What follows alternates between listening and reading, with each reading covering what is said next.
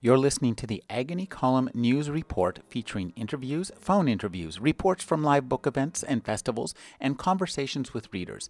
You can find additional news, interviews, book reviews, and more five days a week at the Agony Column website at trashotron.com slash agony.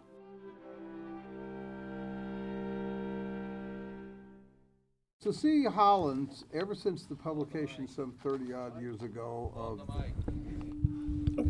They're too close together. Ever since the publication some 30, No, 66, 66, that's. 50, 45, something like All that. right. Uh, publication of The Firedrake. She has been s- considered by many to be the uh, America's uh, the most distinguished historical and the most serious historical novelist writing in America. A series of some how many novels? 25, 30? I don't, I don't count Anyway, them. I don't count them. I'm right. not conscious. Remember? I would disagree. I, I think of Cecilia as one of the actually one of the finest novelists actually working in America today, and um, I don't say that to embarrass her, but it's true. Uh, so um, there's a bit of a break, but we'll talk about the continuity later. And um, Cecilia Holland. Thank you.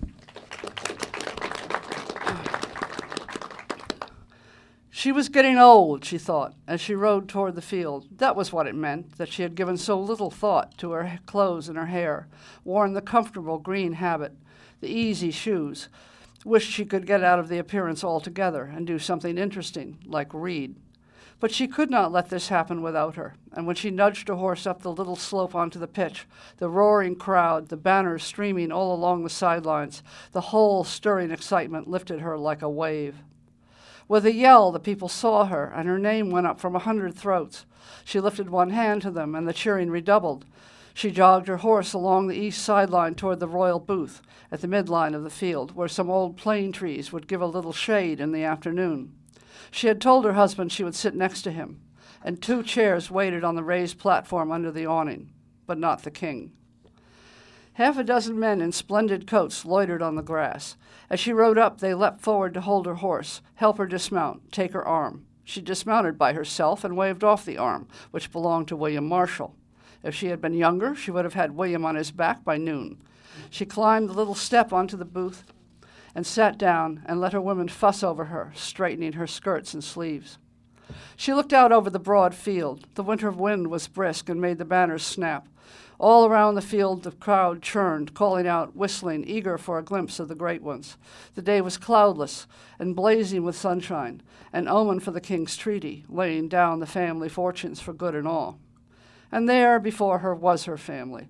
Her oldest daughter had gone off the year before to Germany to be married, and the queen still missed her much, but the others made her glad of heart.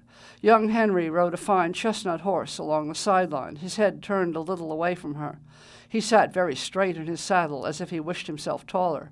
He drew a ripple of a cheer, and she warmed with pleasure. All loved him. She could see Geoffrey down the way, in the middle of his own crowd, and there, coming toward her, was Richard, her dear. Twelve years old, gawky as a young lion, he drew all eyes as he passed. His sisters trailed him, gambling like little goats on the beaten grass. She cast a glance across the field toward the French pavilion, where likely Louis sat. She thought it must gnaw at the King of France to see the field where he could not sprout a son, grown so fruitful under another man's plowing. She sat back, surprised at how she gloated at this. Not a good woman, she. Almost at the foot of the booth, Richard had stopped to talk to someone, and her little girls ran to him. Nora caught his hand to swing from it, and small Joanna bounded backwards before him, shrilling laughter. Their lazy footed nurses straggled after. Joanna tumbled, and before she could cry out, Richard scooped her up and set her on his shoulder. He took Nora's hand and walked to the royal booth. The girls came up onto the booth on either side of their mother and leaned on her, and she kissed them each. Joanna's face was dirty and her, grass, her dress grass stained. Nora kept better care of herself. Nora, she thought, had a mind. Eleanor beckoned to their nurses to take them off and dress them for the ceremonies. Richard stood before her, his face flaming, jittery with excitement. His fair hair was a wild tangle from the wind. Mother, when will Papa get here? He bounced up and down, vivid. I can't wait. I can't wait. I'm going to be Duke of Aquitaine. She gripped his arm to hold him still. You should get ready for the ceremony. A horn blew down the pitch. See, here your father comes. Go find your coat. She turned, beckoned to a page. Attend the Lord Richard. She looked into Richard's wide blue eyes. Comb your hair. She squeezed his arm, in love. A ripple of excitement rose through the crowd like a wind in a dry field, turned to a rumble, and erupted into a thunderous cheer. Down the pitch came a column of riders, Henry in the middle, wearing no crown or royal robes, nothing to show him king save his bearing, and that was enough. She glanced at Louis' pavilion, wondering if the French king were there yet. He made so little presence it was hard to tell. Henry swung directly from his saddle to the booth. He was smiling, his eyes shifting, his clothes rumpled, his beard and hair shaggy. All along the sideline of the field, on either side of the booth, his knights rode up in a single rank, stirrup to stirrup, facing the French on the other side. He stood looking out across the field, and his gaze fell on Richard, standing stiff and tall before him. Well, Sirrah, the king said, are you ready to shiver a lance here? Oh, Papa! Richard jumped up, bounced up and down. Can I? Henry laughed at him, looking down at him from the height of the booth. Not until you can pay your own ransoms when you lose. Richard flushed dark red. I won't lose. No, of course not. Henry waved him off. Nobody ever loses, Sirrah. He laughed again, scornful, turning away. When you're older. Richard drooped, lingered a moment, and followed the page away. His father settled himself in a chair, kicked his feet out, and for, for the first time looked full at her, sitting beside him. You look amazingly well, considering. I'm surprised your old bones made it all the way from Poitiers. I would not miss this, she said, and it's a pleasant enough ride. She let her gaze travel over his clothes. Eggs for breakfast, or was that last night's supper? he did not look down at his coat, his face flattened with temper. What a prissy old woman you are. You didn't bring your girlfriend. He leaned toward her a little, as if he would leap on her, pound her maybe with his fist. She's afraid of you. She won't come anywhere near you. Eleanor laughed. She had no argument with Rosamond Clifford, who was probably afraid of the dark. She regarded her husband with another calculating look. Henry was still robust, high colored, ferocious. He had just cleaned out a rebellion of the Lusignans in Poitou, and the high sheen of victory stood on his ruddy brow. At such things he was superb, at other things not. She said, You'll give the kiss, kiss of peace to Becket? Yes, yes, he said. I thought you hated him. I need him now. I have to have an archbishop for these coronations. After I've tended to the rest of it, he'll come in, we'll have a big falling together, and all mended. She did hate Becket, but that mattered little now. The rest of it, she said, this is not a good idea, you know, dividing everything up. We spent years putting this realm together, and now you'll tear it apart. Nothing's really going to change. Keep your long nose out of my doings. I thought you were going into seclusion. I see the traps and deadfalls here, which you do not. As for the seclusion, she interpreted her move back to Poitiers in rather a different way.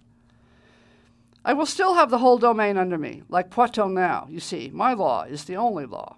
His face softened slightly, his gray eyes speculative, looking her over. They had not seen each other for months. He leaned toward her, his fingers reaching toward her sleeve. He said, Perhaps we could, old time's sake. She twitched her arm out of his reach, staring at him. Not to save my life. He laughed, as he had laughed at Richard, but he lurched upward again, and his face darkened old, dried up husk. How long has it been since the blood ran hot? Shall I have them bring you a shawl? Have them bring you a cup that will serve you better. An excellent idea. He turned, waved a hand, called to someone else, sat slouched in the chair, in a pose of exaggerated ease. On the field, in their fine clothes now, Richard and young Henry were riding at each other, weaponless, only putting their horses in feints and charges. Richard had lost his cap, and his long fair hair streamed out like a banner. She smiled to see them, lithe and strong, her children. His also, of course. He said, At least they ride like Angevins. A pity, she said. Have you finally done in Poitou now? The rebellion over? She wanted him out of Aquitaine. It certainly took you long enough. You let it get out of hand. I still need to make sure they tear down those castles. He shifted a little, leaning toward her again. And you're going back to Poitiers when we're done here? Yes, she said. Well, I'm sending a few men along with you to prevent this kind of thing from happening again.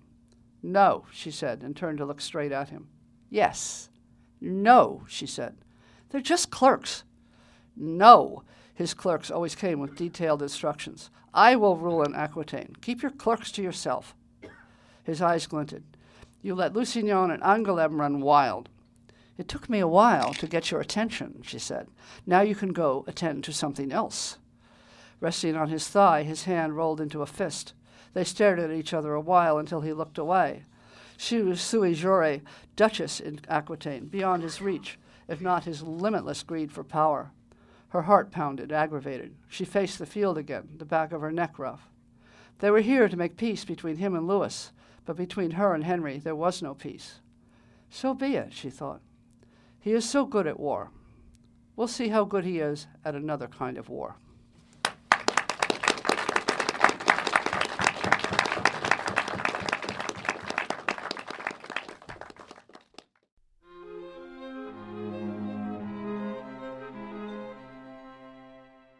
You're listening to the Agony Column News Report featuring interviews, phone interviews, reports from live book events and festivals, and conversations with readers. You can find additional news, interviews, book reviews, and more five days a week at the Agony Column website at trashotron.com slash agony.